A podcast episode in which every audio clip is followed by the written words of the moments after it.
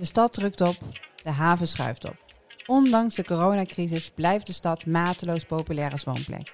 Steeds meer mensen willen er wonen en daarbij zijn er steeds meer huishoudens. Waar is nog plek? Nou, in de haven. Het thema van de derde reeks van de podcast, De Architect, Merel en Tracy praten door, is daarom van haven tot stad. In vier afleveringen verkennen we een thema. Vandaag zijn te gast Remy Versteeg en Barbara Dirks. Nou, welkom allemaal. Dankjewel. Dank je. Dit is uh, de derde aflevering alweer. En voor wie mij niet kent, ik ben Merel Pitt, hoofdredacteur van De Architect. En naast mij zit Tracy. Ja, leuk, we zijn er weer. We zijn er weer. Weer een mooie aflevering. In de vorige aflevering hebben we het uh, al gehad over gebiedsontwikkeling, stedenbouw en grootschalige woongebouwen. En, maar dit keer focussen we ons op een, ja, enkele relatief kleinschalige bouwwerken in de havens van Amsterdam. Van een uh, gebouw tot een interieur. En ik ben heel erg benieuwd hoe je daarmee het verschil kan maken in uh, ja, deze gebieden, waar je toch uh, te maken hebt met uh, een hele andere schaal, met veel water. Hoe ontwerp je daar? Ga je aan de slag met een nieuwe identiteit of ontwerp je met wat er al is? Ik ben benieuwd. Ik ga de gasten introduceren. Ja. Remy Versteeg.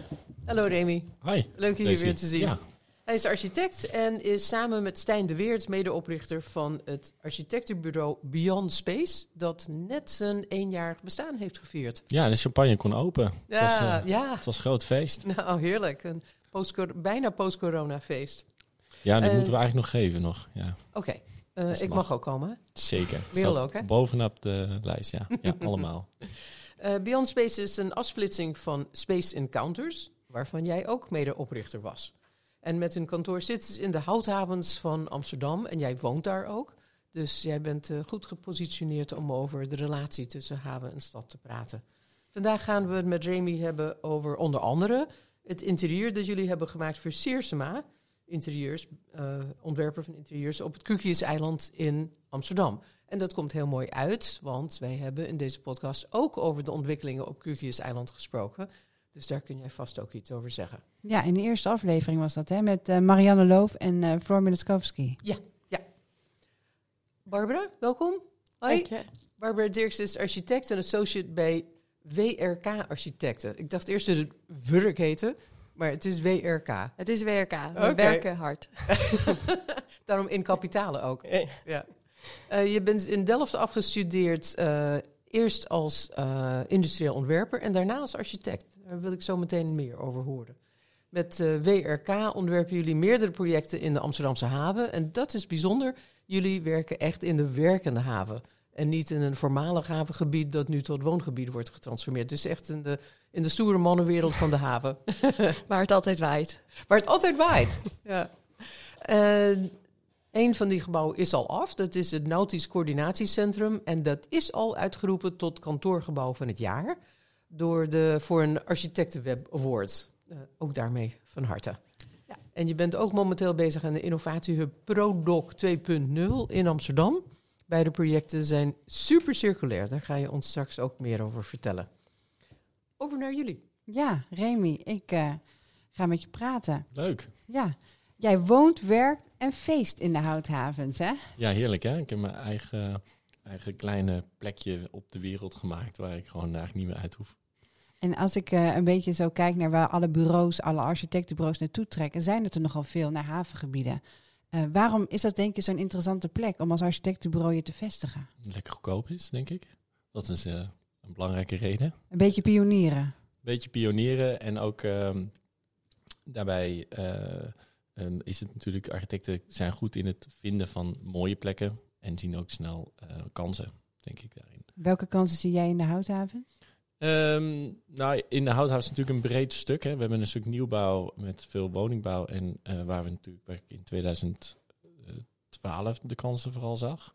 Um, waar ik dus nu woon. En in het andere stuk, het industriële stuk, daar zie je natuurlijk veel kansen, omdat daar veel uh, grote industriële uh, hallen zijn. Veel, uh, er is ook veel leeg.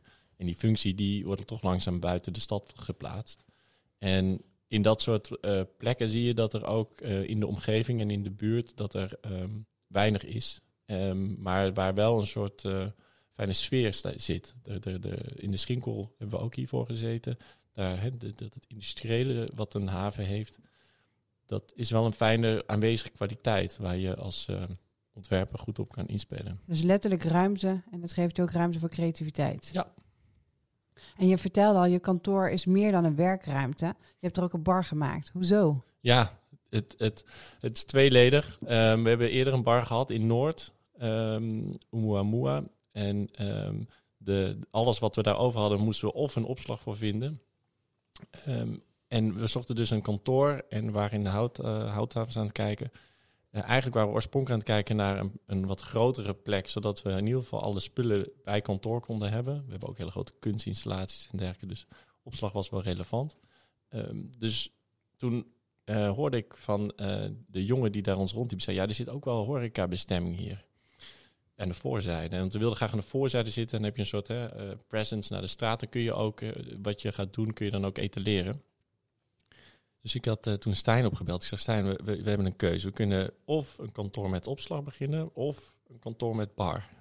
En toen zei Stijn heel snel, eh, laten we dan een kantoor met bar beginnen. En, en met alle lessen die we hadden eh, geleerd uit het verleden, was het ook bijna zonde om het kind met het badwater weg te spoelen. Dus we dachten, nou, laten we gewoon nog maar een keertje een bar beginnen. En de lessen die we hebben geleerd, proberen ja, daar wat mee te doen. Dus je runt een bar naast je architectenbureau. Nou, we runnen hem dit keer niet. Ik denk dat dat een van de grote lessen is. Ehm, maar we hebben hem wel eh, opgezet. En eh, zeker ook eh, is natuurlijk interessant tijdens corona over hoe werk je nou graag. En, en daarvoor was natuurlijk ook al een discussie dat je zag dat mensen steeds vaker ook in barren gingen werken.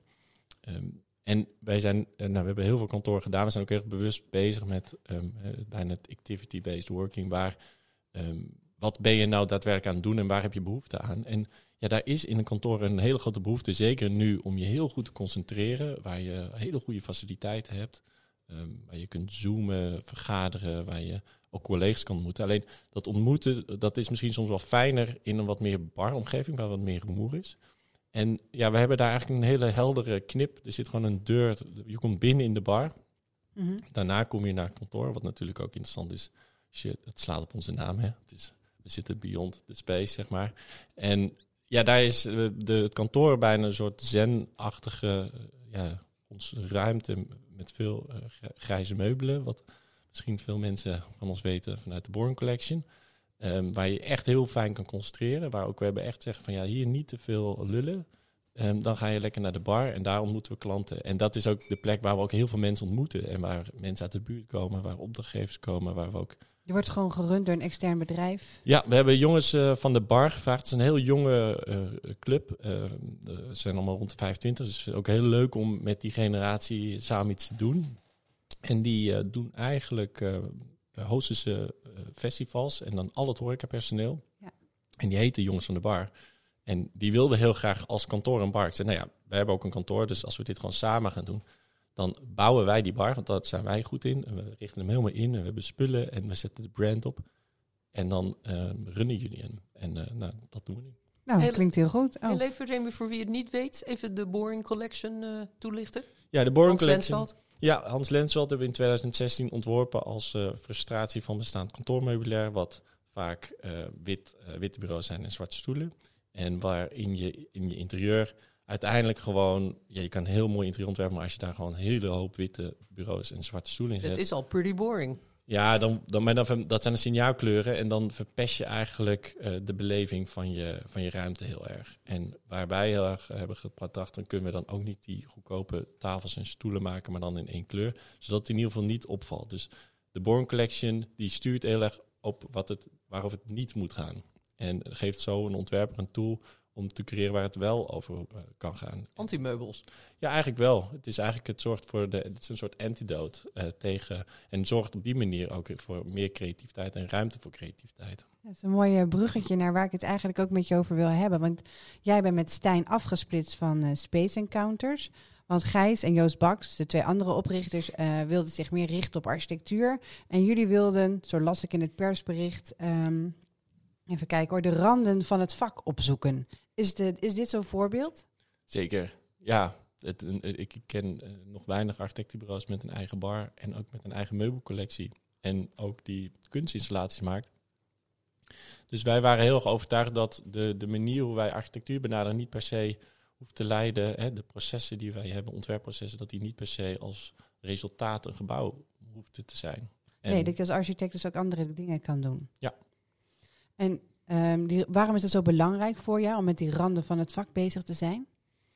Nou, daar ligt heel veel uitdaging, denk ik nog. En ik denk ook heel veel onge- ongekende paden. En de tijd verandert daarin ook. En eh, we zien eh, dat steeds meer partijen gaan samenwerken. Eh, samenwerking is een steeds relevant onderdeel. En waarin wij een kleine schakel zijn in, het, in, in zo'n samenwerking. Ja, dus je hebt ook een hele diverse opdrachtenportefeuille daardoor. Ja. Ja. Je vertelde me in het voorgesprek dat je missie is om architecten te verleiden om meer bezig te zijn met interieurs.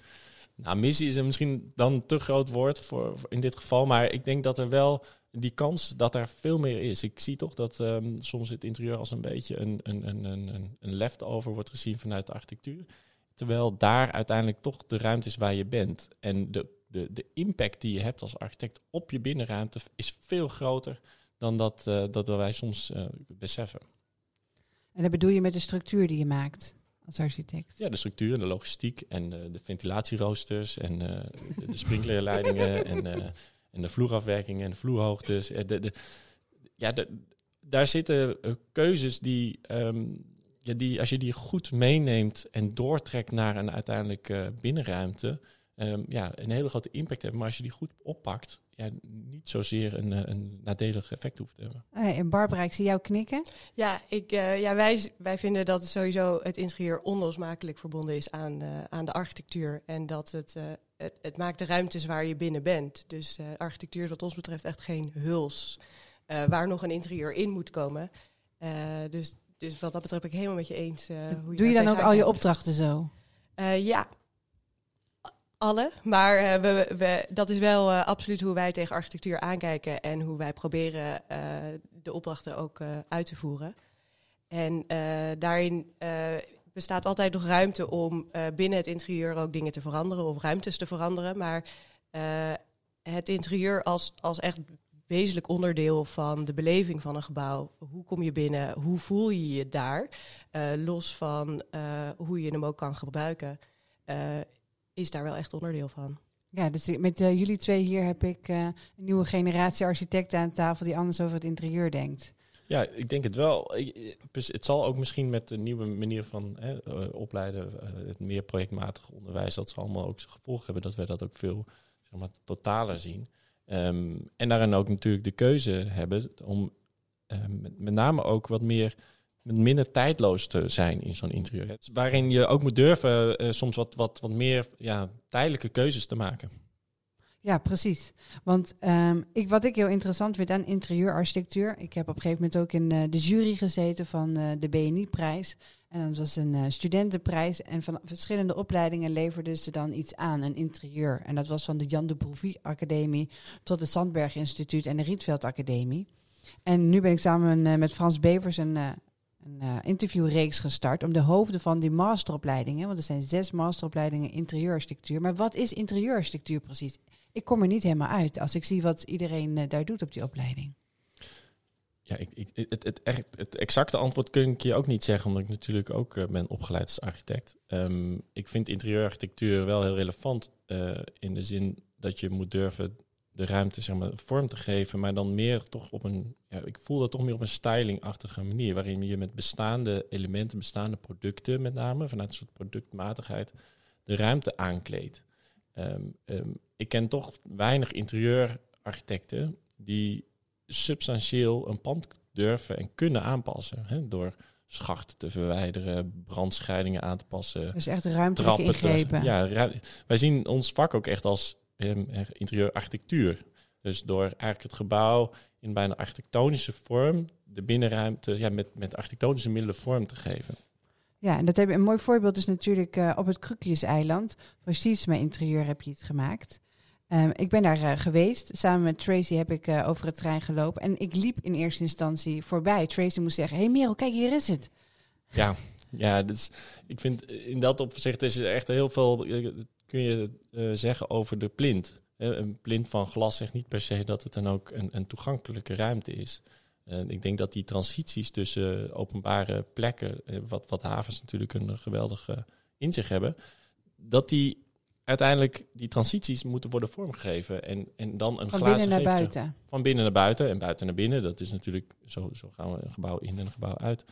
Maar daar, ja, dan, dan, dan moet je zo'n plek, ja, je kan dat helemaal gaan etaleren. Maar het is heel lastig om dat ongedaan te maken met een interieur. Hè, dus het het heeft ook met zijn beperkingen.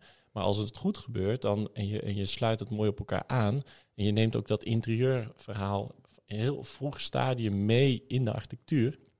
ja, dan is het een veel fijnere en een veel toegankelijker eh, te, te, te creëren. En hier had je gewoon te maken met een spiksplinternieuw gebouw waar je gewoon eh, je kunstje kon komen doen. Ja, eigenlijk dat is wel, ja, dat is zo. Ja, ja, het is ook moeilijk om te zeggen tegen een opdrachtgever, hey, eh, weet je, laten we de hele gevel er even uitslopen. Wat misschien wel een hele goede op, op- opgave was geweest. maar ehm, hè, de, de- het is net opgeleverd en er zit een opdrachtgever ook niet eh, op te wachten. Nee, want wat, wat heb je daar nou gedaan? Het is eigenlijk een soort eh, grot, maar niet donker van steen, maar licht en semi-transparant. Ja, we hebben ook daarin echt eh, gekeken van zo'n havengebied en het water. En, en, en wat zijn dan de fijne kleuren waar je je ook in eh, kunt beleven. En hadden natuurlijk een unieke opgave, omdat wij hier eh, de opdrachtgever iets heel specifieks kon. Hij kon heel goed eh, gordijnen maken en stofferingen maken. Dus we hebben ook echt gekeken van ja, waar zit jouw kracht van jouw bedrijf en hoe kunnen we die, die kracht ook als identiteit gebruiken voor deze ruimte. En tegelijkertijd de mensen een, een ervaring geven, een beleving geven die ze eigenlijk nooit meer gaan vergeten. Maar waarin wel blijkt dat jij iets heel goed kan. En dat is natuurlijk niet, hé hey, kijk, we kunnen al deze stofjes, we hebben ook meteen gezegd, alle stofjes gaan in de kast. We gaan echt geen eh, etalage maken van, nou, kijk eens alle producten die ik Het heb. is wel een showroom, hè? Het is een showroom, het is ook een kantoor, en het is ook een werkruimte, het is ook een, een vergaderruimte, het is ook een ontmoetingsplek. Ehm, ja, ook in de buurt eh, komen er af en toe mensen daar even langs om even een koffietje te doen. Het is ook een bijna een soort ontmoetingsplek geworden, omdat die zelf ook zo open is. Ehm, maar je ziet wel heel erg van, ja, we, we moeten gewoon een impact maken hier, ehm, waar je fijn werkt. En inderdaad hebben we toen de ruimtedefinities niet met wanden gemaakt, want mensen wilden toch eh, allemaal een beetje hun eigen werkplekje hebben. Maar die hebben we dus met gordijnen gemaakt en we hebben echt gezocht naar de perfecte afstand tussen de gordijnen, zodat je er wel tussendoor kon kijken richting het water, omdat het natuurlijk een hele grote kwaliteit is van, eh, van, eh, van die plek hè, in zo'n haven. Dus het, de- dicht bij de haven zijn is daarin eh, fijn. Ehm, maar waar je wel de scheiding voelde, en we zochten ook echt de balans dat je dan wel eventueel door die gordijnen komt en dat als de deur open gaat, dat die gordijnen ook allemaal beginnen te, te zwaaien en te woelen, en wat iedereen als negatief ziet. Maar ja, ik, dus wij vinden dat een heel interessante beleving. Hoe je Het heeft iets van een eh, koraalrif, Ja. vind ik. Ja, het is Remy. mooi. Ja. Die wuivende gordijnen en dat eh, lome gewapper, alsof het eh eh, zeeanemonen zijn op een rif. Ja. Het is een soort eh, onderwaterwereld. En je neemt eigenlijk letterlijk ook buiten mee naar binnen, wat eigenlijk heel interessant is. Ja, zeker binnen voel je dat, die connectie met het water enorm. En de werknemers zijn de vissen. Ja, ik weet niet of ze dat dan positief dan weer ervaren, maar... eh, Ze zwemmen er doorheen. Ja, ja, ja, ja. Het 's avonds is, eh, we gaan nog misschien wat extra licht toevoegen. Het is ook leuk om zo'n proces dan te blijven fine-tunen. Omdat het ook inderdaad vanuit buiten iets zichtbaarder wordt. Ehm, maar ja, om nou te zeggen dat ze vis in de vissen komen, achtig eh, gevoel. Ja, misschien zijn ze het wel. En, eh, en, en moeten we daar dan maar weer het beste van gaan maken. Hè? Voor mij komt het ook bijna over, niet als een interieur per se, maar als een soort kunstinstallatie die je hebt gemaakt. Ja. Kun je daarin vinden? Zeker. Ja, ik vind dat al die facetten, dat hokjes, ik snap dat die er zijn. En, en dat er interieurarchitectuur is en architectuur en kunst. En alleen ja, wij zijn echt, ons, ons bedrijf, eh, dat, dat zeggen we ook meteen op de voorpagina van onze website, Beyond Space. We mix object spaces. Eh, eh, we maken alles, we mengen alles bij elkaar. We zien daar geen grens tussen. En we zoeken eigenlijk voor elke opgave naar het juiste middel. Als een soort acupunctuur van we zoeken waar zit nou de, de zere plek in, in het pand. Ja, en soms is de uitvraag een interieuruitvraag. En, en, en we eindigen met architectuur of met meubels of met kunst.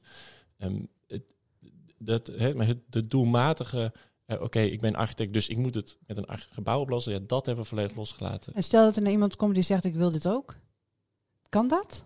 Nou ja, kopiëren vind ik niet echt een, een kwaliteit. niet, eh, ik, ik denk dat, we dan, dat ik dan heel graag wil weten waarom hij dat wil en wat hij er heel fijn van vindt. En dan gaan we naar zijn fascinaties kijken en naar zijn identiteit en naar zijn wensen en, en, en parameters. En dan gooien we dat in onze eh, machine, zeg maar. En, en dan gaan we al onze ja, denkwijzen en strategieën daarover eh, uitlaten om voor hem de beste oplossing. Maatwerk. Ja, het is altijd maatwerk. Altijd maatwerk. En net, eh, je vertelde me nog eh, in het voorgesprek dat jullie ook een scoop hebben. Er is net een heel mooi project opgeleverd op de NDSM-werf. Natuurlijk ook een voormalig havengebied. Voor Roomler, een techbedrijf. Heb je vier punthallen eh, verbouwd, herbouwd? Ja, verbouwd, getransformeerd. Eh, daar zat, het, het is voor de ontwikkelaar Milton, heeft daar ons de opdracht gegeven om eerst een, eh, een studie te doen naar eh, Red Bull ging daaruit en, en Frontier, twee bedrijven, eh, die hadden daar een heel zeg maar, naar binnen gekeerd interieur gemaakt. Daar zijn we naartoe gegaan. We hebben eigenlijk het hele pand eh, gestript, zeg maar van binnen. Ehm, eh, gekeken waar er in de architectuur aanpassing moest worden gedaan om het meer eigenlijk die kwaliteit van de haven daar ook dat pand in te krijgen. Dat, want ze zaten echt op een topplek. Ruimte alom en je keek vanuit het pand, kijk je zo naar Centraal Station eh, met een be- bepaalde zichtlijnen. Dus heel erg vanuit die buitenruimte naar binnen gekeken en van binnen weer naar buiten. Wat voor kwaliteit zit hier? En dan ontstond er eigenlijk een lege ruimte met een fantastisch dak. Ehm, eh, het, is een, het is een hergebouwd gebouw, maar wel met heel veel oude monumentale onderdelen. Ehm, en is onderdeel van een monumentaal ensemble in de NSM, de oude smederij. Belangrijk voor de identiteit van het gebied. Ja, is heel sterk. En, en die willen we vooral heel erg behouden. Eh, dat is altijd in ons werk. We, we zoeken naar hoe kunnen we bijna aansluiten met dan een interieur daar. Eh, we kunnen dat gebouw gaan functioneel voor de toekomst maken. Op installatietechnisch niveau, op duurzaamheidsniveau. Maar waarin je, als je daar binnenkomt, niet per se het gevoel hebt dat daar iets nieuws is gebeurd. Maar dat het bijna onderdeel is van het gebouw. Vanzelfsprekend. Heel, veel, ja, heel vanzelfsprekend. Dat zit in de materialenkeuze, in de ruimtelijke vormgeving. Dus we wilden daar ook die grootsheid van die hal, die bijna onconventionele maat, wilden we ehm, vasthouden. Ehm, alleen is die niet heel geschikt eh, in zijn maatvoering voor een heel groot kantoor. Dus uiteindelijk hebben we ervoor gekozen om in een deel van eh, een wat hogere hal ehm, een, een tussenvloer te maken met een vide. Ehm, en daar vergaderruimtes toe te voegen. Ehm, en een soort eh, hele eh, efficiënte plek om om veel, ja, alle functies te, te herbergen. En in het midden van deze hele grote vierkante ruimte hebben we eigenlijk een bijna een soort kunstachtig. ja, jij, noemde het in het voorgesprek de drol. Eh, wij waren, zaten eerst op een bijna soort Richard Sherrer-achtige manier. Nou, dat komt bij elkaar. Op de bouwplaats noemden ze het slakkenhuis. Dus eh, daar eigenlijk een soort eh, ja, object. En dat is ook leuk dat mensen het zo benaderen, want het is bijna ook echt een object neergezet in die grote ruimte, waardoor die ruimte voelbaar blijft.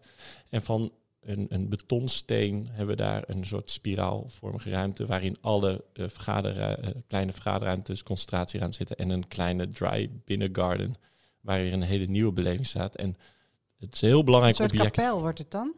Nou ja, de, de, de beleving kan naar, aan- ja, kun je duiden naar een kapel. Ja, er zitten allemaal transities tussen. Hè? Dus je, je komt van buiten, dan kom je binnen in zo'n hal, dan zie je die hal, dan zie je dat object, dan zie je een entree en dan loop je in die entree en denk je, waar ga ik nu heen? En dan kom je weer door een, nieuwe ruimte en dan kom je opeens in een plek waar een tuin staat en allemaal ruimtetjes omheen staan en weer.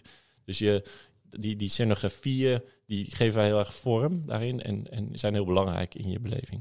En als ik dan eh, jou hoor over het interieur, dan heb ik het idee dat dat object voor jou ook de uitdaging was om daar eh, te doen. Of eh, dat maakt voor jou het interieur daar waardevol om daar als architect aan te werken? Nou ja, het is bijna een gebouw in een gebouw. Dus ik vind zo'n opgave, als het dan over interieurarchitect, ik denk dat er weinig interieurarchitecten zo'n ingreep hadden gedaan. Terwijl door dat object in die grote ruimte te plaatsen, wordt de grote ruimte in kleinere ruimtes verdeeld. Waardoor ze veel prettiger zijn in te richten en ook uiteindelijk veel prettigere werkplekken oplevert. En ja, dan hebben we ook alle meubels uitgekozen en we hebben alle kleden en alle styling en alle planten. En dus dan doen we zo'n project van, van helemaal begin transformatie tot en met helemaal het eind de laatste stoel. En is dat nou eh, de ideale opdracht voor jou als bureau? Ik denk dat we dan echt eh, op ons sterk zijn, omdat we ook in elke fase kunnen wegen. Hè. Dus budgetair gezien kun je ook veel beter aan de knoppen draaien. Dat moeten we nou gaan investeren hier in de installatie of moeten we gaan investeren in de meubilair? Zo zonde als je geen geld hebt om een mooi interieur te maken en daarna een, een, een, een heel hoop geld aan je interieur, aan je meubels gaat uitgeven. Ik denk dat een goede balans daarin maken en op alle fronten daar eh, al die keuzes goed te wegen, durende het hele proces tot en met oplevering ja, dat wij daar echt onze waarde eh, bewijzen. En, op die manier ook eh, een hele waardevolle projecten maken. Nou ja, en gezien alle panden die nog eh, getransformeerd moeten worden, lijkt me een grote markt voor jou komende jaren. Ja, ik hoop het. Ja, ik vind het, zijn echt leuke, leuke opgaven. En zeker in zo'n ehm, gebied zoals de havens, waar dus die hele inconventionele maat is. Ja, dat vinden we denk ik allemaal wel heel prettig dan zo'n nieuwbouwwijk. Hè? Ook in de houthuis kun je natuurlijk ook zeggen, ja, wat is daar nog haven aan? Ja, het water. Maar er zijn natuurlijk gewoon geparceleerde woningjes. En ik denk juist die inconventionele maat, eh, die is heel interessant om daar eigenlijk eh, op, op voor te beduren. En ik denk dat dat, hè, om helemaal terug te gaan naar je eerste vraag, waarom vinden architecten het zo leuk zitten? Die kansen zitten daar allemaal. En, en ik denk dat we dat heel interessant uh, vinden. Nou, dankjewel. Ja, jij bedankt. Ja, leuk. Ik ben heel benieuwd hoe Barbara daar, in, die opereert dus in de echte haven, hoe ze dat doet. Inderdaad. Vertel eerst even, Barbara, over jouw overstap na je opleiding industrieel ontwerpen toch door in de architectuur. Hoe kwam dat zo? Uh, ja, um, ja, waarom ik er op dat moment voor heb gekozen. Ik, ik, ik was eigenlijk ja, nog niet klaar met om me heen kijken en, en studeren. En, en was gewoon gefascineerd geraakt door wat, wat bouwkunde, de, de opleiding architectuur, te bieden had. En wat ik wel grappig vind, is dat er toch wel ook best wel wat overlappen zijn met wat Remy net vertelde wat ik heel erg mee heb genomen eigenlijk vanuit die industrieel ontwerpenopleiding is hoe kijk je tegen uh, hetgeen wat je maakt aan. En eigenlijk bijna die objectmatige benadering van ik ben iets aan het maken voor een gebruiker. En bij industrieel ontwerpen staat die gebruiker natuurlijk echt voorop. Wat heeft hij of zij nodig? Uh, of dat een consument is. Uh, en, en dat is eigenlijk bij architectuur uh, in, in totaliteit natuurlijk ook uh, hartstikke belangrijk. Uiteindelijk maak je het voor mensen die het, de ruimte gaan gebruiken. En daarom is ook wat mij betreft interieur onlosmakelijk verbonden. Want een gebruiker die loopt door die voordeur en die gaat naar binnen en die gaat daar zitten en die gaat daar werken of wonen of leven of iets maken. en, en al die ruimtes heb je, ja, willen we eigenlijk onder controle hebben en, en ontwerpen. En je werkt dus in de, uh, als enige in deze hele podcastreeks, zei ik al, je werkt in een werkende haven. Echt een, een, een stoere industriële omgeving. Ja, het westelijke havengebied uh, van Amsterdam is, is echt nog een, uh, een haven zoals hij functioneert. Ja, zoals we hem van vroeger kennen eigenlijk. Zoals ja. we hem van vroeger kennen. En maar ook natuurlijk op dit moment heel erg relevant is ook voor de stad. als werkgelegenheid, maar ook in de productie van hernieuwbare energieën en ook eigenlijk in de hele logistieke afwik afwikkeling van een stad. Uh, dus wat, ja, ik denk onlosmakelijk verbonden uh, met een stad zoals Amsterdam. Dat wil de haven van Amsterdam ook zijn. Hè? Echt relevant voor de stad, verbonden ermee. Maar ja, ik dacht, als je het hebt over relevantie voor de stad, een plek waar veel banen zijn, waar veel geld wordt verdiend. Ja, dat kun je van de Zuidas ook zeggen. Uh, ja, dat klopt. Uh, en ze zit ook uh, vooral heel erg als je het hebt over de stromen die door een stad gaan. Dus als je bijvoorbeeld denkt aan afvalstromen. de afval van een stad, hè, van alle mensen die daar wonen en werken, dat wordt ergens afgehaald. En in de haven wordt dat op dit moment volledig gescheiden. En voor een heel groot deel alweer gerecycled in nieuwe producten. Bijvoorbeeld bouwproducten voor diezelfde stad om die woningen te bouwen. Dus in die zin uh, is wat dat betreft de haven echt een, een soort van closed loop vormt die met de stad. Voor de circulaire stad. Voor de circulaire stad. Want dat is het toekomstbeeld waar uh, we allemaal naartoe willen, toch? Zeker. Dus waar vroeger de haven natuurlijk vooral als een overslag uh, functioneerde van producten, is het nu veel meer bezig met die relatie tussen, tussen stad en, en het omland. en en die, die loopen eigenlijk te verbinden met elkaar. Jullie eerste gebouw voor de haven was het Nautisch Coördinatiecentrum. En dat is het kantoor van de havenmeester, maar er, uh, er zijn veel meer functies in dat gebouw. En die functies zijn ook nauw verbonden met hoe het interieur eruit ziet. Uh, ja, dat klopt. Het is, uh, uh, het is voor de divisie havenmeester en zij zorgen ervoor dat eigenlijk alles, het verkeer eigenlijk in de haven veilig en vlot verloopt. En dat is voor een deel zijn dat de kantoormedewerkers die op een kantoorvloer werken, maar voor ook een groot deel de havenbeambten die op de boten in de haven zijn. Havenbeambtes?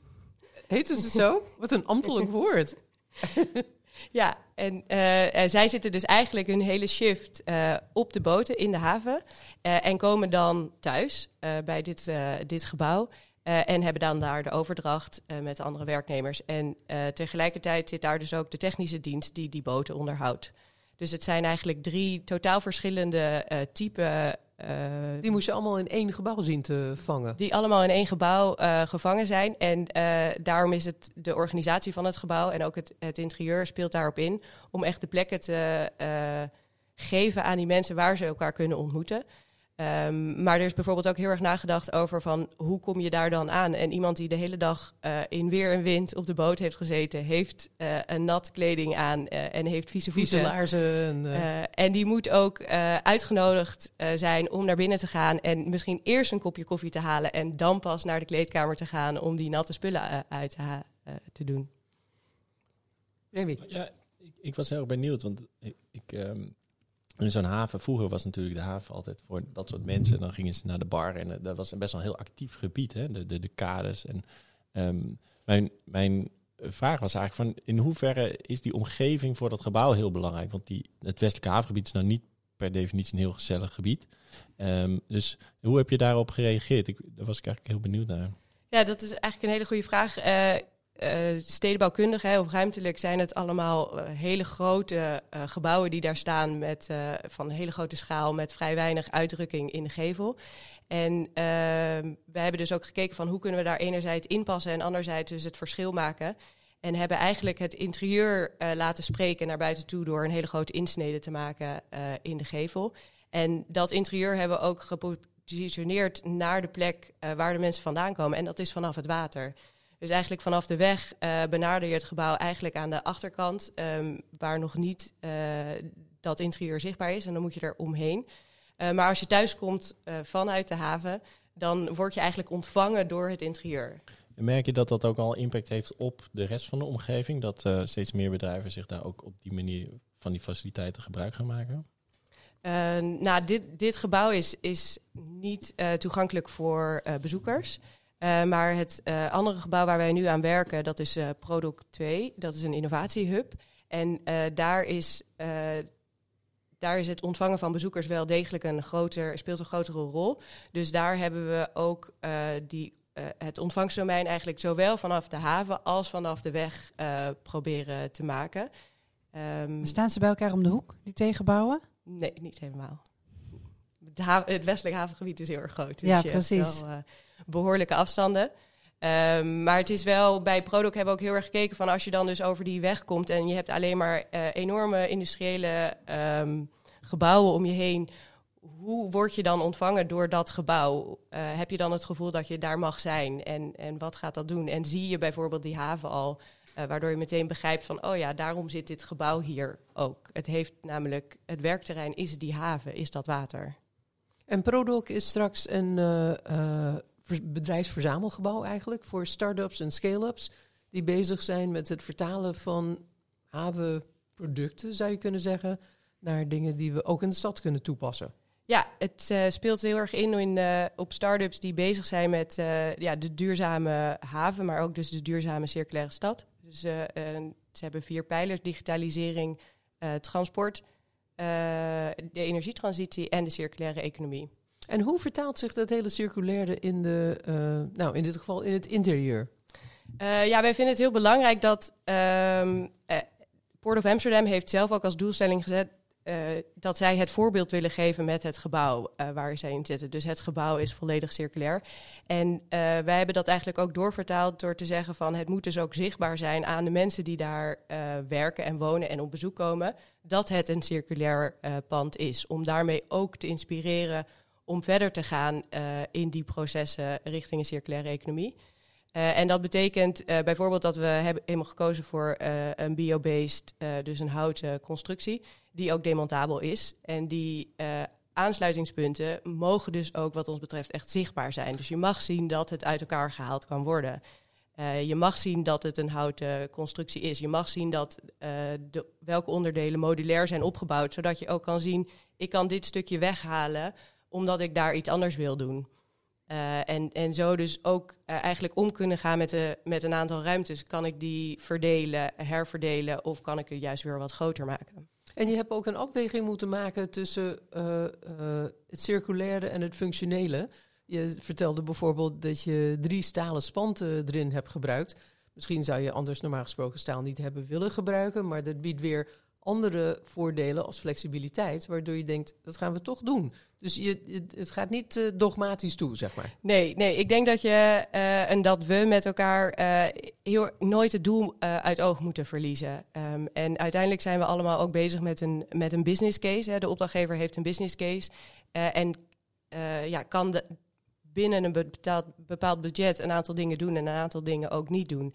En eh, ik denk dat we daarom ook echt slim moeten zijn met eh, eh, wanneer kiezen we voor wat en waar zetten we het geld in.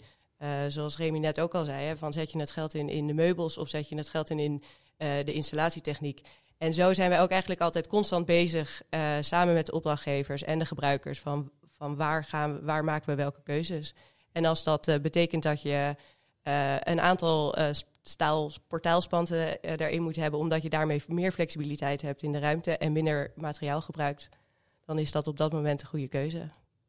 Ja, misschien zelfs wel een kans om weer iets nieuws mee te doen. Zeker, en daarin zit dan ook weer eh, heel erg het nadenken over van wat kan eh, dat daarna dan zijn. Dus een portaalspan maak je demontabel, zodat je daarna gewoon goede spanten hebt om, om ergens anders weer een, eenzelfde overspanning te kunnen maken. Is het daarmee ook het gebouw educatief? Want ik vond inderdaad het zo grappig dat ik helemaal kan zien hoe het in elkaar zit. Dus ook een timelapse op jullie eh, website. En je herkent het gewoon helemaal. Ja, ja ik denk ook eh, dat dat belangrijk is om te kunnen, eh, ja, voor onszelf ook te laten zien wat het is. En ook daarin de keuzes te maken om niet extra materiaal toe te voegen hè, vanuit die circulaire ambities. Eh, het, weglaten van materiaal is natuurlijk eh, de eerste stap in die richting. En op het moment dat je kan kiezen eh, voor een ho- hoofddraagconstructie die in het zicht is en meteen het interieur tot een aangename plek maakt, zeker als je hout bouwt, dan, dan heb je eigenlijk die win-win situatie. En is het daarmee ook zichtbaar hoe het is gemaakt? En verleid je mensen daarom ook om ja, misschien ook die ruimte anders te kunnen gebruiken of te laten zien van, nou ja, dit stukje kan straks wel weg of, of deze muur kan makkelijk weg. En dan kun je dus iets anders doen. Dus je zou het nooit zo snel verven. Nee, je hoeft het niet verven, behangen, af te dekken. Dan, eh, Dat is anders hoe jij het doet, hè, Remy? Het is wel anders dan, dan, dan wij doen, ja. ja ik, wij zijn, daarin is de esthetische laag voor ons ook heel belangrijk. Omdat ik daar ook een hele duurzame variant zie. Dat een ruimte heel prettig voelt. Ehm, dan, dan, dan maken we hem graag zo. Het, er is ook een, een tijd geweest dat eh, na een tijdje als je maar een OSB-plaat erin schroefde, ja, dan voelde het duurzaam. En ik denk, dat doe jij niet, hè? dus, vooropgesteld eh, daarin. Maar ik zie wel eh, nog nieuwe stappen, kansen ook daarin. En dat bedoelde ik ook met mijn vorige vraag. Waarin je kan zeggen, ja, ehm, kunnen we nog meer aandacht aan geven? Kunnen we zo'n span nog vetter maken? Kunnen we daar nog meer aanpassingen aan doen? Om het ook weer als een nieuwe ja, kans om te ontwerpen ja, te laten zijn. En of dan het hout geschilderd wordt, ja, dat is wat ons betreft dan niet relevant. Maar ik snap, daar zit, heeft de opdrachtgever ook een bepaalde mening in. En, en hoe je iets moet, eh, kan communiceren, hoe ruimte communiceert. En je gebruikte dat hout, dus biobased materiaal, ook om de sfeer in het interieur te bepalen. Je zei, het, het moet op een, eh, vooral die mannen die buiten werken, zwaar werk, het moet er ook gewoon warm en gezellig zijn. Ja, ik denk dat dat eh, voor het, eh, eh, het Nautisch Coördinatiecentrum heel belangrijk was om dat gevoel van thuiskomen te realiseren. En dat heeft er ook mee te maken, niet alleen voor de mensen die op het water zijn, maar de divisie havenmeester is ook een 24-7 dienst. Dus ook in de nachtelijke uren ehm, zijn daar mensen aan het werk. En als je dan ook bedenkt dat je dus ja, gevoelsmatig in je eentje in die hele grote donkere haven zit, dan was het ook heel belangrijk om die, die huiselijke sfeer, die warme eh, huls eigenlijk die het gebouw is, eh, te geven aan de gebruikers.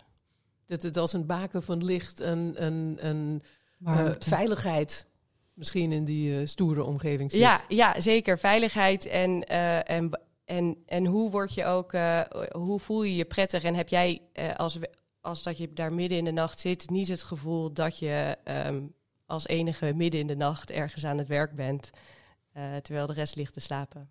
Ook de meubels zijn eh, flexibel en verplaatsbaar. Ja, dat klopt. Ehm, we zijn eh, ehm, ja, met een aantal interieurobjecten ook heel erg bezig geweest samen met de gebruikers en, en eigenlijk ook met de aannemer en iedereen die eigenlijk in het proces betrokken was. En daarin hebben we ook eigenlijk de ruimte gelaten om eh, hun mee te nemen en hun ideeën ten aanzien van wat is nu een circulair interieur. eh, ja, om hun echt te verleiden en uit te lokken van wat is dat en hoe zou je dat zelf eh, doen. Dus we hebben bijvoorbeeld een bar gemaakt van restmaterialen uit van de bouwplaats. En dat is, ja, dat is natuurlijk ook meteen een heel zichtbaar element. Ehm, maar, maar daardoor hebben we wel, ehm, heeft iedereen het gevoel van ik heb een stukje bijgedragen aan, aan dit gebouw, aan dit interieur. En, en dat heeft ook zijn waarde op dat moment. Het doet me denken aan een heel ander gebouw op de Zuidas. Het eh, paviljoen van ABN AMRO, eh, eh, Circle. Ja. Een deel van de isolatie van het gebouw is gemaakt van formale spijkerbroeken van de werknemers. Ja, ja. ja, ik denk dat op het moment dat je Alles voor het engagement, zou ik maar zeggen. Nou ja, precies. En dat is ook heel belangrijk, want daarmee geef je hun wel een eerste zetje van, da- daar gaat het om. De circulaire economie gaat hier om. Dat we nadenken over wat zijn reststromen en wat kunnen we daarmee. En hoe vertalen we dat in dat het straks geen reststroom meer is, maar eh, Ja. eigenlijk een grondstof. Ik vind wel, wel daarin belangrijk voor de toekomst dat we dat het dan eh, dat dat op die manier gebruikt wordt, is heel goed. En ik, maar ik hoop wel dat we het daarna op een bepaalde manier maken dat het niet per se dat je het er vanaf hoeft te zien. Dat vind ik altijd bij de cirkel wel een beetje. Ja, dat is heel mooi, maar het is een mooi verhaal. Het is eigenlijk al genoeg als verhaal, want ehm, het is daar ook heel belangrijk als verhaal, als communicatief. Dit is een duurzaam gebouw. Alleen de echte toekomst is natuurlijk dat we dit vanzelfsprekend doen en dat we er alsnog een hele mooie ruimte van maken. Wij zijn zelf nu in Haarlem bezig met 12.000 meter voor Rijkswaterstaat. Dat is ook volledig, moet dat circulair zijn. Alleen ons niet de ambitie om dat, dat er vanaf te kunnen zien. En dat vind ik wel, ik hoop dat dat steeds meer en meer ook gewoon een fijne ruimte, waarin je niet afleest dat het circulair is, maar vanzelfsprekend circulair is, dat dat uiteindelijk natuurlijk wel het einddoel is. Ja, dat moet echt absoluut het einddoel zijn. En de vraag is gewoon hoe komen we daar en, en hoe krijgen we daar zo snel mogelijk iedereen voor opgeleid. Ja, je hebt natuurlijk wel, je moet ook je opdrachtgever meenemen in het verhaal. En ik kan me voorstellen dat het voor hem ook, of voor haar natuurlijk, makkelijker is wanneer je het kan zien aan het gebouw, om het ook weer uit te leggen. Ik denk misschien is het nog, eh, heeft het nog een extra stappen soms nodig voor sommige opdrachtgevers. Ja, ik denk dat die de bevestiging nog graag zien, maar misschien is het ook aan ons langzaam te vertellen, nou rustig maar, het is niet Ja. meer nodig. Het wordt ook steeds gewoner. Ja, wij willen allemaal. Hè. Ik denk dat elke architect, en ik vind, ik vind het fantastisch hoe jullie dat ook uitdragen als eh, bureau. Ehm, eh, is het uiteindelijk heel logisch om circulair te willen werken? Niemand wil, wil heel, heel erg eh, natuurlijk milieubelastend werken. Het is toch echt vaak de, over, de opdrachtgever overtuigen en dat die inziet dat daar of extra geld voor nodig is of dat daar extra moeite voor nodig is om dat te doen. Maar volgens mij, wat ons betreft, ja, het is niet een, een, vraag aan zich. Maar Was ja, er soms. ook extra geld nodig, Barbara, voor het circulair maken van eh ProDoc en het eh, Nautisch eh, Coördinatiecentrum? Eh, nou, op dit moment ehm, is bijvoorbeeld de prijs eh, van hout eh, heel hoog. Eh, dus daar eh, zit eh, absoluut wel een, eh, een uitdaging, eh, denk ik, in de hele eh, bouw. Eh, dus eh, we, we zijn nu zover dat we eh, heel veel houten gebouwen ontwerpen met elkaar. Maar eh, dan moet ook de hele keten moet daarin mee. Moeten meer productiebossen komen? Ja, Wordt in de, de business case, misschien, ik weet niet of je dat weet, wordt daarin dan ook rekening mee gehouden dat dit gebouw wordt gedemonteerd en opnieuw ergens anders wordt opgebouwd? Want ik ben ook heel benieuwd wat voor soort termijn daaraan vast zit. Want dat is natuurlijk voor een opdrachtgever uiteindelijk in de Excel-sheet ook wel relevant. Ja, dat, ja, dat is zeker heel relevant. En dat zijn nog niet in de oude spreadsheets, eh, is dat nog niet aan de orde. Dus dat is ook iets waar we... eh, Dan waardeer je een gebouw in 15 jaar af, toch? Ja, en, eh, en daarin is denk ik ook de opdrachtgever, zoals Port of Amsterdam, ook wel uniek, omdat zij dat eh, niet doen en eh, ook echt op de lange termijn daarnaar kijken.